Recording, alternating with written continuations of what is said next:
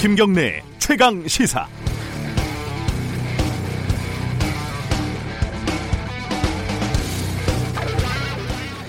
간단한 퀴즈 하나 내겠습니다. 그때는 맞고 지금은 틀리다. 지금은 맞고 그때는 틀리다. 어떤 게 홍상수 영화의 진짜 제목일까요? 아, 이게 참 헷갈리는 제목입니다. 영화 제목보다 더 헷갈리는 현실의 사례가 있는데 자 들어보시죠. 첫 번째 2006년 노무현 대통령은 문재인 당시 민정수석을 법무부 장관으로 임명하려고 했습니다. 한나라당이 결사 반대했고 무산됐습니다. 두 번째 2011년 이명박 대통령은 권재진 민정수석을 법무부 장관으로 임명하려고 했습니다. 민주당이 결사 반대했지만 강행했습니다. 한나라당은 물론 반대하지 않았습니다. 그리고 세 번째 2019년 문재인 대통령이 조국 민정수석을 법무부 장관으로 검토하고 있다고 합니다. 이번에는 자유한국당 쪽에서 헌법 질서에 대한 모욕이라고 결사 반대하고 있습니다. 민주당 쪽에서는 검찰 개혁의 적임자라고 옹호하는 목소리가 나오고 있고요. 여야가 공수만 교대를 계속하고 있을 뿐이지 어느 쪽도 원칙이라는 게 보이지 않습니다. 혹자는 이렇게 얘기합니다. 정치란 원래 그런 거라고 맞고 틀리고가 중요한 게 아니다라고 대통령이 힘이 있으면 할 수 있고 힘이 없으면 못하는 거라고 어, 단순 명쾌하게 정리하기도 합니다. 하지만 저는 여전히 맞고 틀리는 것이 그러니까 최소한의 원칙이라는 것이 존재해야 되는 거 아니냐 이런 쪽입니다. 그게 장기적으로 우리 사회에 이득을 준다 이렇게 생각을 합니다. 물론 뭐 경제학자 케인즈가 농담을 한 것처럼 장기적으로는 우리 모두 죽는다 이런 사실도 알고 있습니다. 어려운 얘기입니다. 청취자 여러분들은 어떻게 생각하시는지 궁금합니다. 음, 홍상수 영화 제목은 지금은 맞고 그때는 틀리다입니다. 6월 27일 목요일 김경래 최강 시사 시작합니다.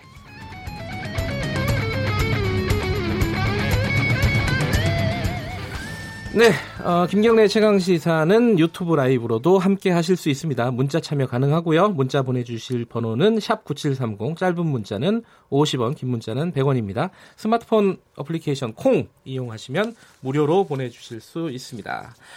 오늘 주요 뉴스 브리핑부터 시작합니다. 고발 뉴스 민동기 기자 오늘도 나와 계십니다. 안녕하세요. 안녕하십니까. 어, 북한 얘기 잠깐 해볼까요? 문재인 대통령이 어제 연합뉴스 그리고 세계 네. 6대 뉴스 통신사와 합동 서면 인터뷰를 가졌는데요. 네. 북한과 미국 양국 간의 3차 정상회담에 관한 대화가 이루어지고 있다 이렇게 얘기를 했습니다. 네. 그리고 비핵화에 대해서도 플루토늄 재처리 시설과 우라늄 농축 시설을 포함한 이른바 영변의 핵시설 전부가 네. 검증하에 전면적으로 완전히 폐기가 된다면 북한 비핵화는 되돌릴 수 없는 단계로 접어든다고 평가할 수 있다 이렇게 얘기를 했는데요. 네. 문재인 대통령이 이 되돌릴 수 없는 단계에 대해서 영변 핵시설의 전면 폐기를 구체적으로 언급한 것은 이번이 처음입니다. 네. 그리고 김정은 위원장이 자신과 세 차례 회담에서 빠른 시기에 비핵화 과정을 끝내고 경제 발전에 집중하고 싶다는 의사를 밝혔다. 이런 얘기를 하면서요. 김 위원장은 한미 동맹이라거나 주한미군 철수 등을 비핵화와 연계시켜 말한 적이 없다 이렇게 강조를 했는데요. 그만큼 김정은 위원장의 비핵화 의지를 믿는다 이런 점을 강조한 것으로 보입니다. 네. G20 그리고 트럼프 대통령 한국 방문 뭐 이걸 좀 주말 동안에 지켜보면은 어느 정도 윤곽은 나올 것 같아요. 올해 그렇습니다. 어떻게 흘러갈지. 네. 어, 자유한국당에서 좀 황당한 일이 벌어졌네요. 엉덩이 춤 때문에 좀 도마에 올랐습니다. 무슨 일이죠 이게? 어제 서울 서초구 한 호텔에서 자유한국당 우먼 페스타 행사를 가졌는데요. 네. 여성들의 정치 참여를 늘리자는 그런 취지로 당 여성위원회가 마련한 행사였습니다. 근데 문제의 장면은 경남 지역 순서에서 나왔는데 흰색 티셔츠에 검은색 바지를 입은 여성 당원들은 공연 도중에 바지를 내린 뒤에 속바지를 입은 상태에서 엉덩이 춤을 췄습니다. 각 당원들의 속바지에는 한국당 승리라는 글자가 하나씩 새겨져 있었습니다. 네. 황교안 대표가 행사에 참석을 했거든요. 이런 얘기를 했습니다. 오늘 한 것을 잊어버리지 말고 조금 더 연습해서 정말 멋진 한국당 공연단을 만들어주길 바란다. 이렇게 얘기를 했는데요. 하지만 행사 후에 이 속바지 퍼포먼스가 부적절했다는 논란이 제기가 되니까 자유한국당이 공식 입장문을 내놨습니다.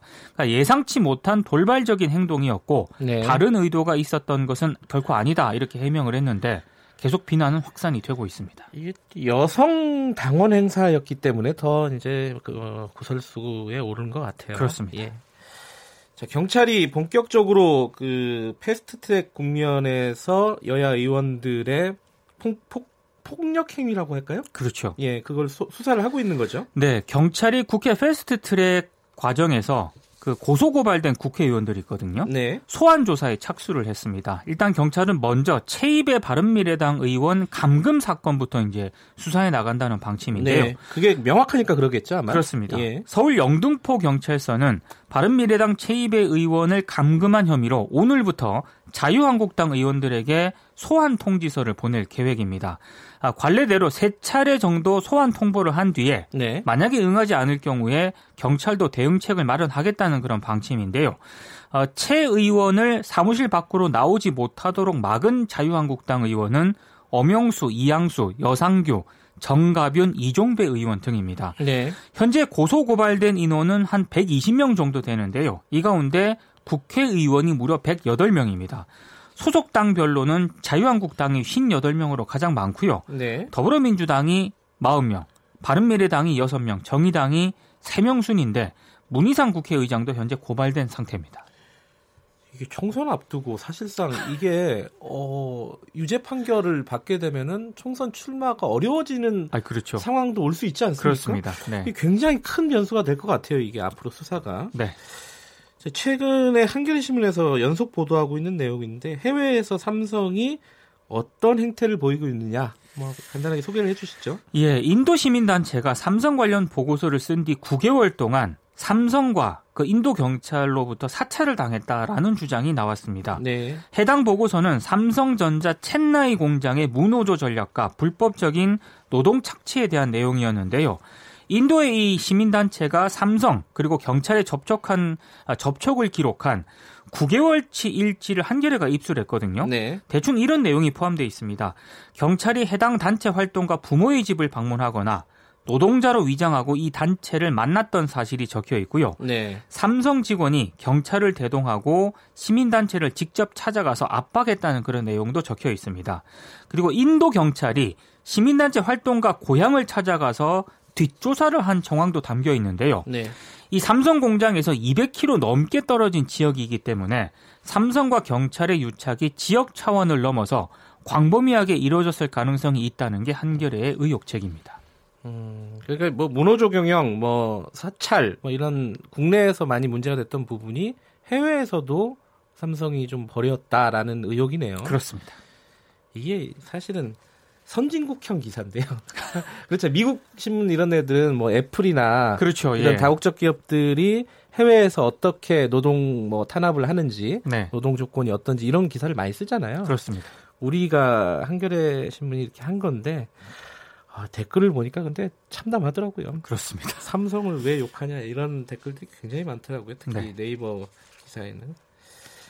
삼성 얘기가 하나 더 있네요.